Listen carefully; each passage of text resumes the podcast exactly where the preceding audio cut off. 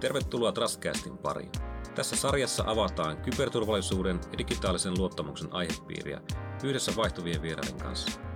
Olen Markku Korkeakoski ja toimin sarjan isäntänä.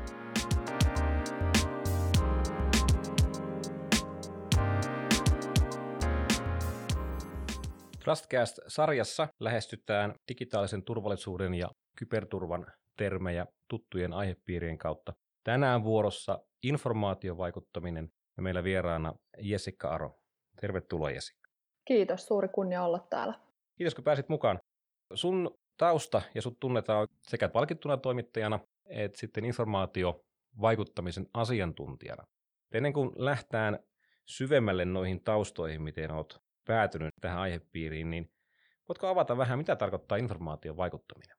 Mä itse, itse asiassa suosin ihan tätä venäläisten omaa termiä, eli informaatiosodankäynti. Ja varsinainen termi vielä tarkemmin on informaatiopsykologinen sodankäynti. Eli se on käytännössä Venäjällä, ja koska mä oon tutkinut Venäjää, mä kerron nyt Venäjästä, se on politiikan jatke, jota toteuttavat käytännössä turvallisuuspalvelut. Se on valikoima työkaluja ja tekniikoita, joilla pyritään vaikuttamaan kohdeyleisön ensinnäkin ajatuksiin, mutta myös pilvin asenteisiin ja parhaimmillaan tai pahimmillaan myös käytökseen. Puhutaan esimerkiksi äänestyskäytöstä tai ekstremistiseen järjestöön liittymiskäytöstä.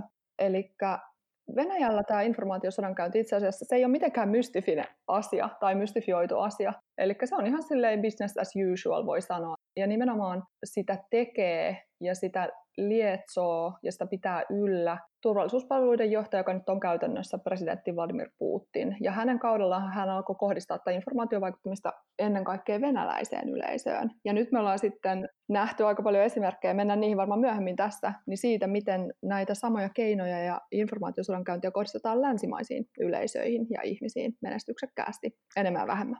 Hyvin vakava aihe kaikkinensa ja myös sellainen aihe, joka koskettaa aika laajasti. Sun taustan puitteissa no, kirja Putinin trollit tuli kaksituhattayhdeksäntoista syksyllä ja on saanut aika hyvän suosion myös kansainvälisesti ja leviää, erittäin hyvä kirja.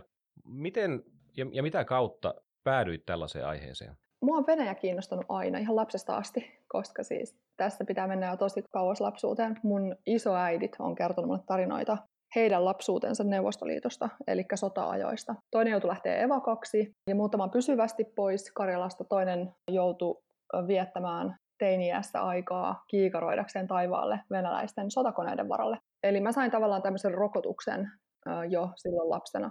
Ja sen jälkeen toimittajana, joka on ollut mun kutsumusammatti, niin tässä Venäjän informaatiosodankäynnin ja trollien, eli sosiaalisen median propagandan tutkimuksiin, mutta vei voi sanoa tällainen luontainen ja ammatillinen kiinnostus aiheeseen ja rakkauslajiin. Eli mä huomasin kaksituhattaneljätoista, että on tällainen uusi ilmiö, jota venäläiset tutkivat toimittajat, joita siellä edelleen on olemassa, oli paljastaneet tällaisen trollitehtaan, missä ihmiset tekee tosiaan sosiaalisen median propagandaa esiintyen oikeina ihmisinä verkkoon, ja mä halusin tutkia nimenomaan sitä vaikutusta, että voiko tämä vaikuttaa suomalaisiin. Jonka jälkeen mä aloin tutkia sitä, mä kysyin, mä tein joukkoistusartikkelin, ja, ja mä aloin selvittää trollien tekniikoita ja, ja vaikutuksia, ja sitten mä jouduin itse sitten kostotoimenpiteiden kohteeksi, mutta mä kuitenkin jatkoin niitä tutkimuksista edelleenkin, ja kirja syntyi sitten itse asiassa siitä, että kun mä aloin kertoa julkisuudessa paitsi näistä mun tutkimuksista, selvityksistä, niin mä kerroin myös, mitä törkyjuttuja ja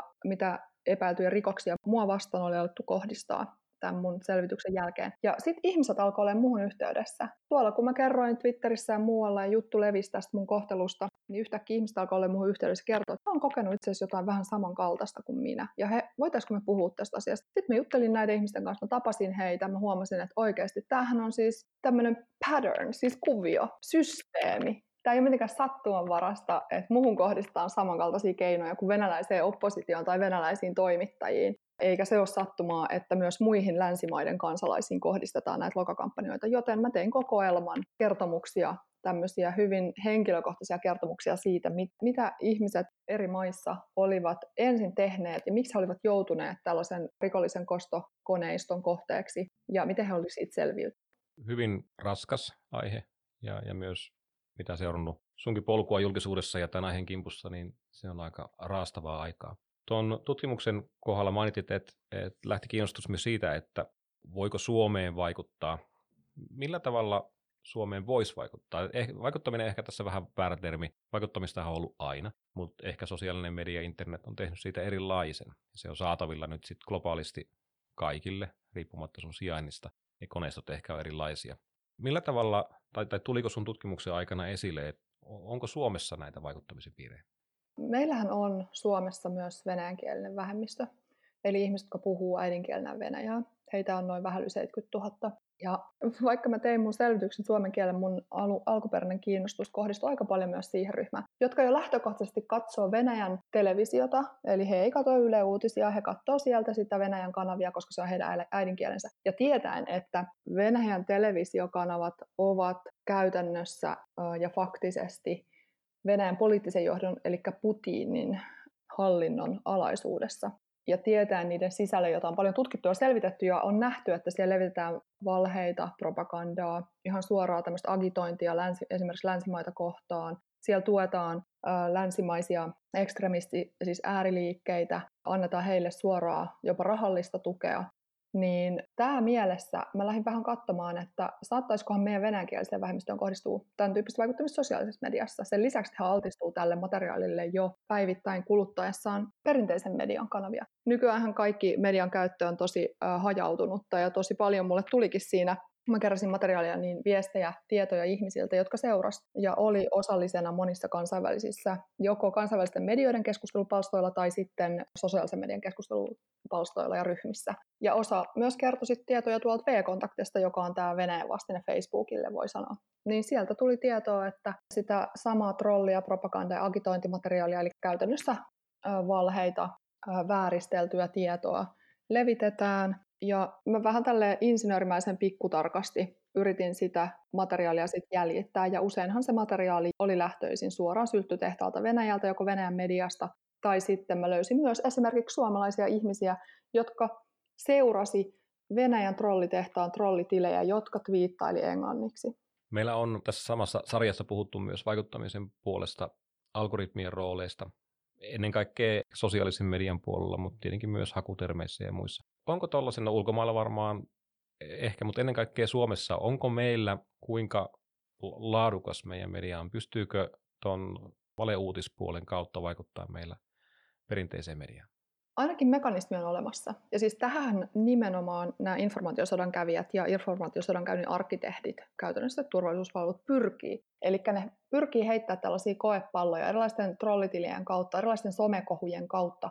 He yrittää heittää ja kampanjoida tiettyä viestejä tai viestien sarjaa siinä määrin, että he toivoo, että se nousisi sieltä valtamediaa, joka sitten paisuttaisi sen kohun uusiin mittasuhteisiin, sellaisiin mittasuhteisiin, että sillä olisi todellisen elämän vaikutuksia. Esimerkiksi sanotaan ministeriero. Eli sanotaan tämmöinen esimerkki, että trolli lähtee levittämään jotain valhetietoa tietystä ministeristä tai tämän lähipiiristä ja levittää sitä siinä määrin onnistuneesti, että saa siihen jonkun toimittajan mukaan, joka tulee uteliaaksi, joka ajattelee, että tässä on hyvä paljastus käsillä. Ja sitten sille voidaan syöttää lisää valhetietoa ja, ja periaatteessa se mekanismi on hyvin yksinkertainen. Yksi esimerkki tulee itse asiassa mieleen tästä Suomesta.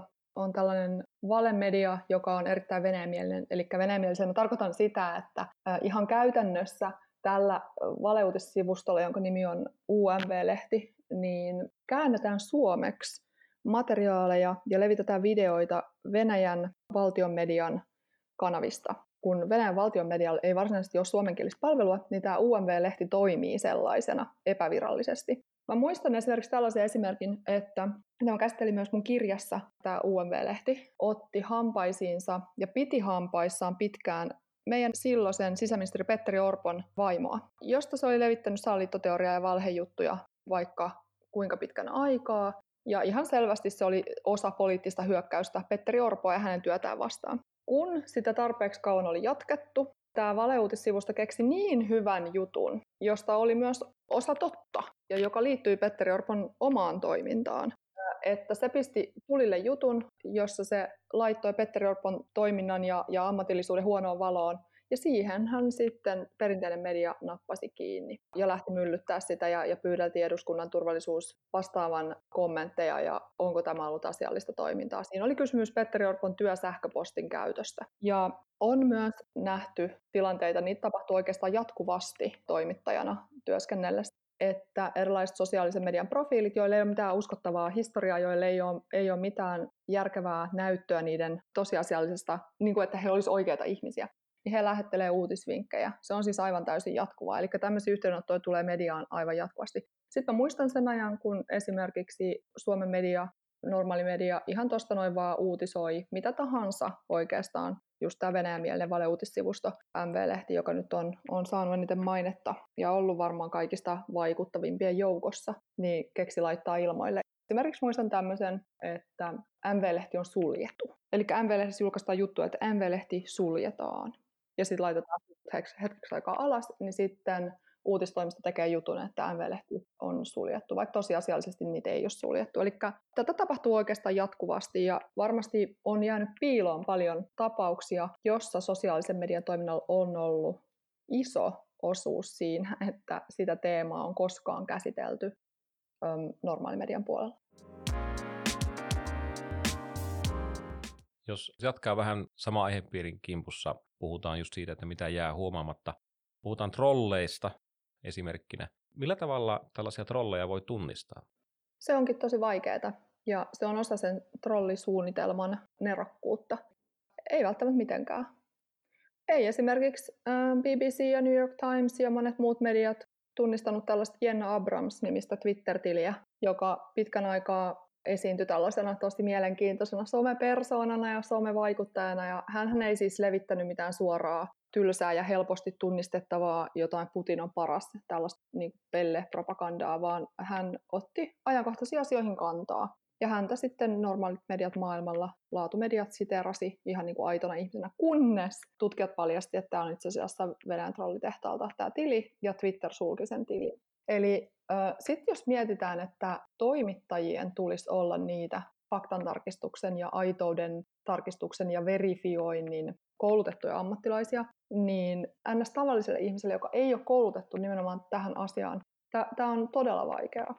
Eli mä tutkin silloin vinon pinon niitä ihan selkeästi vuodettujen tietojen perusteella sata varmasti trollitehtaalta tulevia tilejä, ja sitten vuosia myöhemminkin mä palasin siihen aihepiiriin, kun Twitter julkaisi omia tutkimuksia. Siellä oli niin uskottavan näköisiä persoonia, että ei niistä kukaan pysty sanomaan. Eli se ei ole niin yksinkertaista, että no katsopas sen Twitter-historiaa, no okei, okay. No sen Twitter-historia on tosi uskottava ja siellä on yksi twiitti päivässä ja siellä on tosi asiallisen näköistä meininkiä, tai se twiittaa itse asiassa tosi positiivisia asioita. Se on hyvän tuulinen, se ei varmaankaan ole trolli. Eli mikään tämmöinen, ähm, ei ole olemassa mitään sellaista yhtä asiaa, millä se voi tunnistaa, vaan kannattaa pitää yksinkertaisesti varansa, ja, äh, mutta kuitenkin siihen pisteeseen asti, ettei menetä luottamusta niin kaikkinensa sosiaaliseen mediaan tai sen toimijoihin. Puhuttiin toisessa jaksossa noista algoritmiasioista ja siihen puolen vaikuttamisesta, ja käsiteltiin myös nykypäivän uutisnopeutta ja sitten ihmisten ehkä kykyä odottaa uutisia ja sellaista tiettyä, äh, puhutaan threshold-kynnystä, jolla tota, lähtään sit reagoimaan uusiin asioihin. Ja, ja tavallaan koko ajan täytyisi, etsitään sellaisia syötteitä, etsitään uusia kimmokkeita. Ja sitten sosiaalinen media aika pitkälle myös tarttuu niihin ja algoritmit elää sen kautta. Mainitsit tuon faktan tarkistamisen, niin voiko tässä olla myös sellainen yksi tulokulma, koska se, se vauhti on niin älyttömän kova. Ja sitten se informaatiotulvahan on ihan valtava. Et ei, ei varmaan faktantarkistajat oikein pysy perässä siinä. Ja sitten aika paljon pystyy menemään jo ohi ennen kuin päästään tarttumaan niihin aiheisiin. Joo, kyllä se on ihan raakaa työtä, faktojen tarkistaminen ja asioiden taustattaminen ja esimerkiksi väitettyjen sosiaalisen median vaikuttajahenkilöiden taustojen tutkiminen. Siinä voi kestää monta tuntia tai monta päivää, jos se on tarpeeksi hyvin. Ja siltikään siitä ei välttämättä saa mitään selville. Mutta sanoisin, että tämä on semmoista hommaa, missä kannattaa pyytää sit toimittajia tai viranomaisia avuksi tai kyberturvallisuusasiantuntijoita. Eli tätä on itse asiassa paljon kysyttyä, mitä voi tavallisena kansalaisena tehdä, jos epäilee niin kuin todistavansa trollitoimintaa tai, tai kohtaa tällaista informaatiovaikuttamista. Niin nämä on oikeasti turvallisuusasioita, asioita, joista viranomaisille kannattaa vinkata. Onko siinä suora linkki olemassa, eli, eli pystyykö esimerkiksi, onko se kyberturvallisuuskeskus tai K R P tai joku muu? Joo, kyllä. Tai jos on joku sosiaalisessa mediassa oleva poliisi, sinnehän voi tagata sellaista paikalle, tai sitten voi laittaa nettivinkkiä poliisille ihan kylmiltään. Noissa on, on tavallaan, jos ja kun on päässyt huomaamaan, että tällaista tapahtuu, mutta onko olemassa minkälaisia keinoja, miten tuohon informaation vaikuttamiseen tai sodankäyntiin tai valeuutisointiin pystyy varautumaan? Onko se medialukutaito sitten aina siellä? No se on yksi ja se on tärkeä tekijä, mutta täytyy ottaa huomioon se, että kaikki ihmiset ei halua varautua siihen.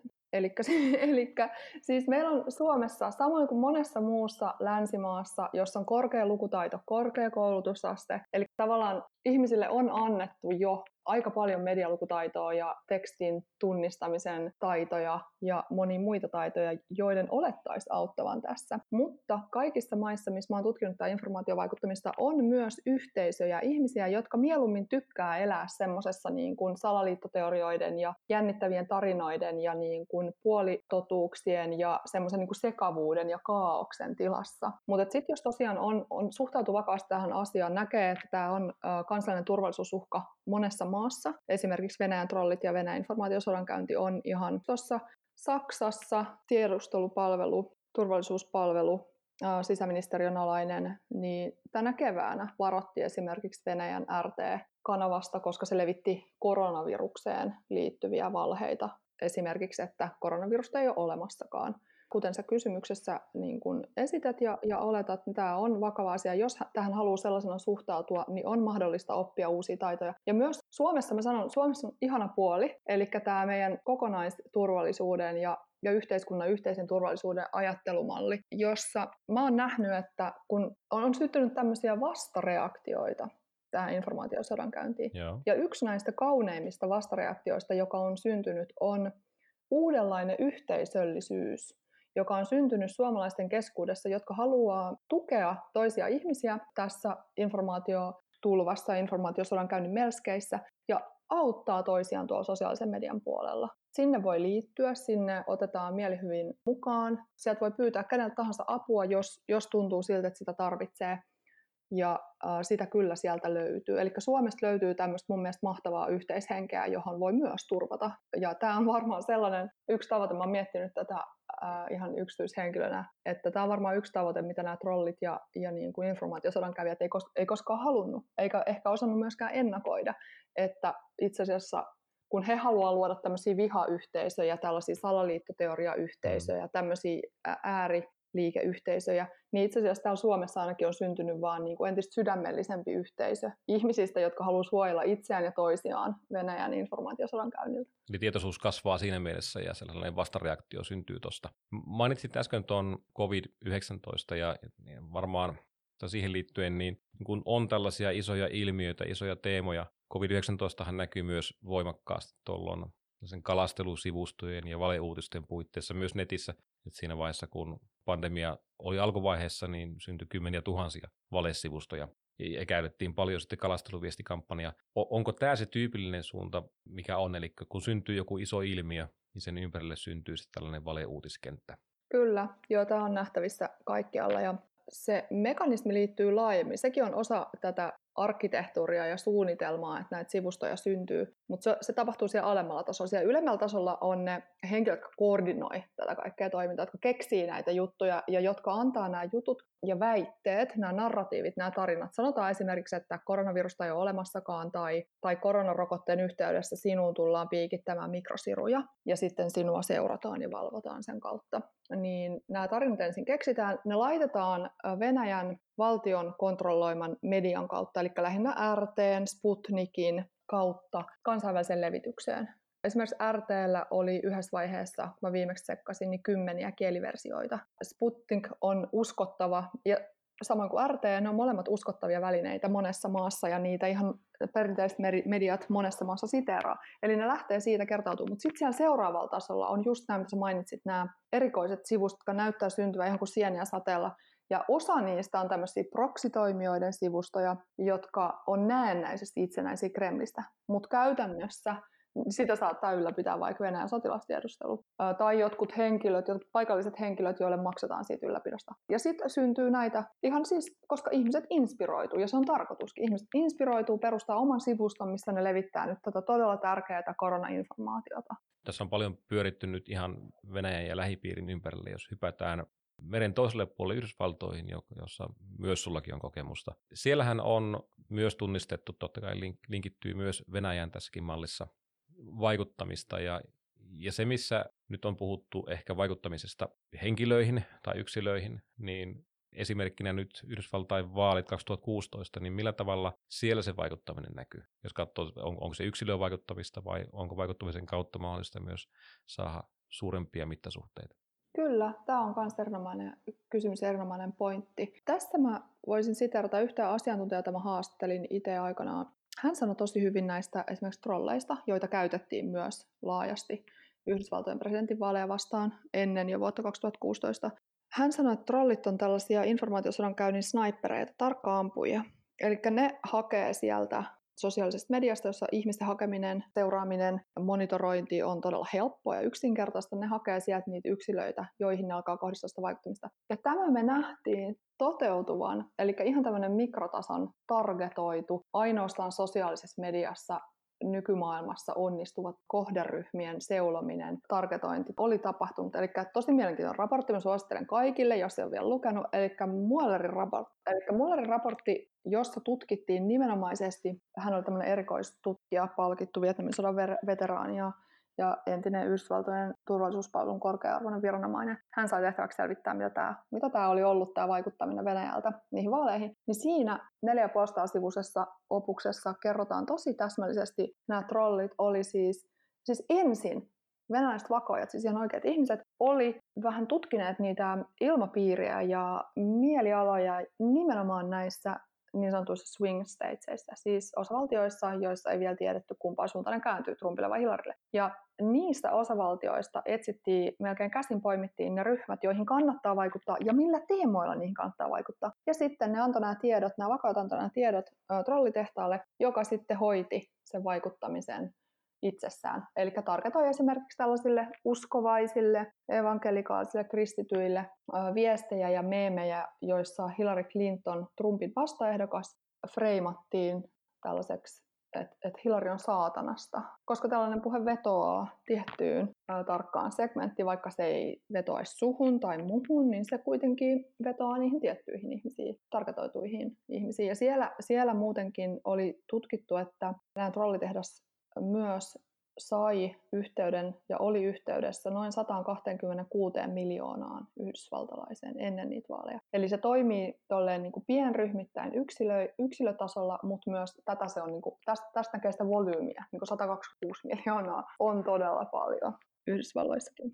Se on valtava määrä ihmisiä ja jos muistan oikein, niin silloin Müllerin raportin jälkimainingeissa tuli myös syytteitä. Kyllä, joo. Sieltä laitettiin syytteeseen trollitehtaan keskeiset ylläpitäjät, jotka oli Venäjän valtion tyyppejä. Sen lisäksi sieltä laitettiin syytteeseen G R U:n, siis Venäjän sotilastiedustelun henkilöitä, jotka oli osallistuneet taas sitten vaalihakkerointiin. Eli he oli murtautuneet tuonne Hillary Clintonin kampanjatiimipäällikön sähköpostiin, ottanut sieltä sähköpostia ja sitten ne vuodettiin Wikileaksille ja Wikileaks laittoi ne yleiseen jakeluun, josta sitten ne taas jaeltiin sosiaalisen median kautta ikään kuin, niin kuin paljon uskottavampana kuin jos ne olisi jaeltu r t piste comista, joka toki myös myöhemmin levitti niitä. Ja taas viesti oli se, että Hillary Clinton on epäonnistunut aikaisemmin ulkoministerinä ja, ja on, on tota, korruptoitunut ja on rikollinen. Eli näin nämä toimii yhteen, nämä kyber- ja, ja nämä sosiaalisen median operaatiot myöskin.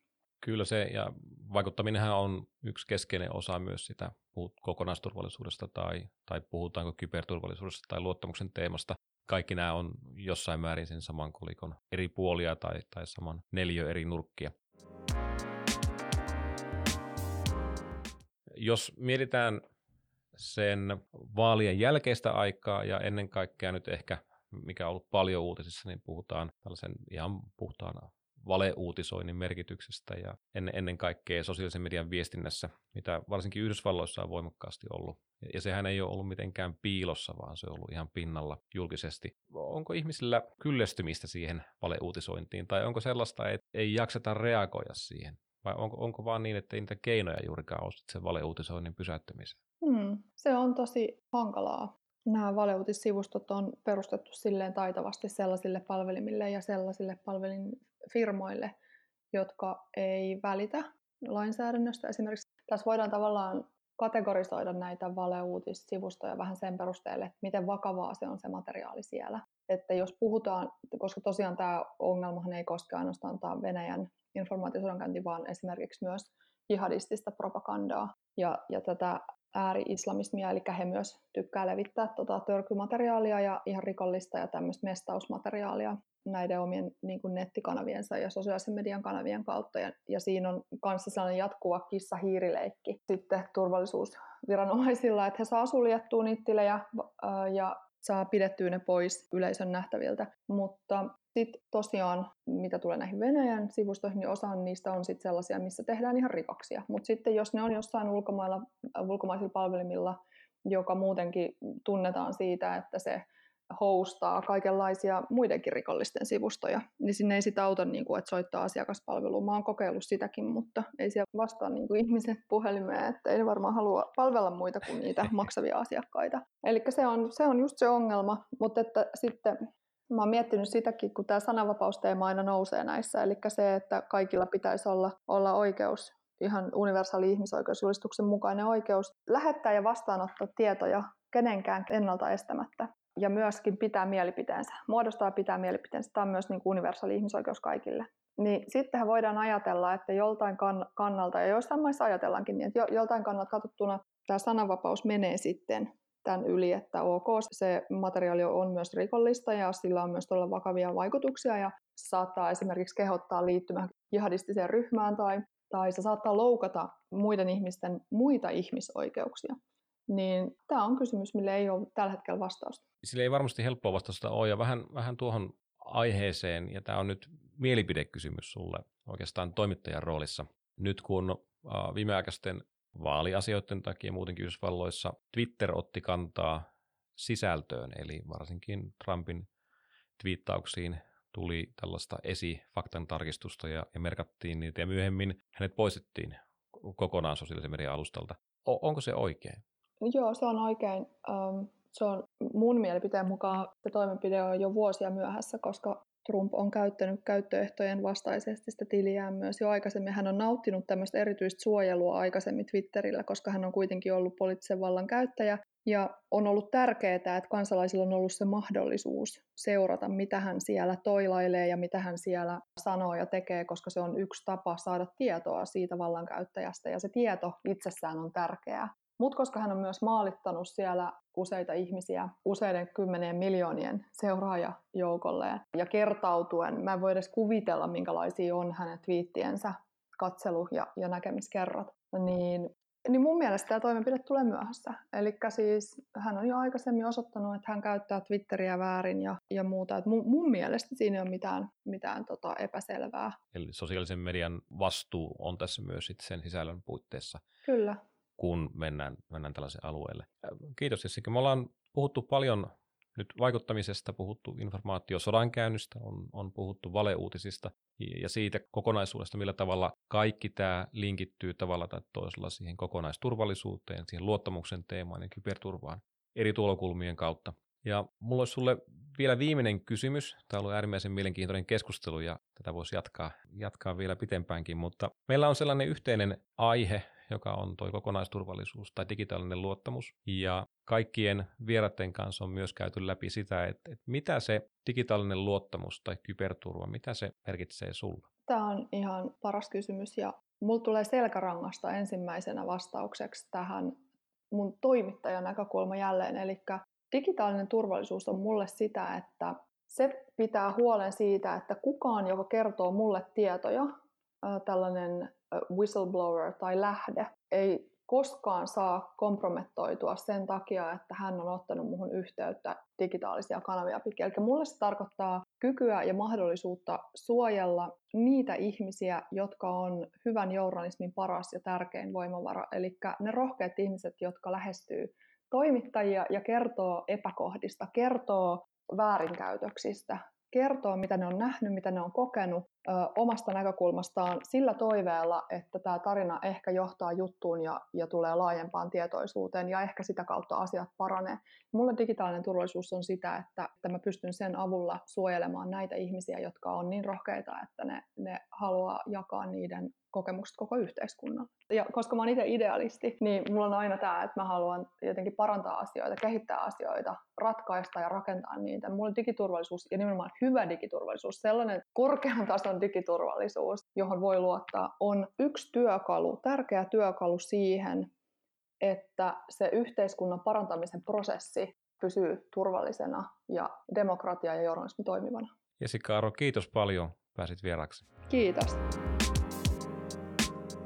Käy lukemassa lisää osoitteesta netox piste fi kautta Trustcast.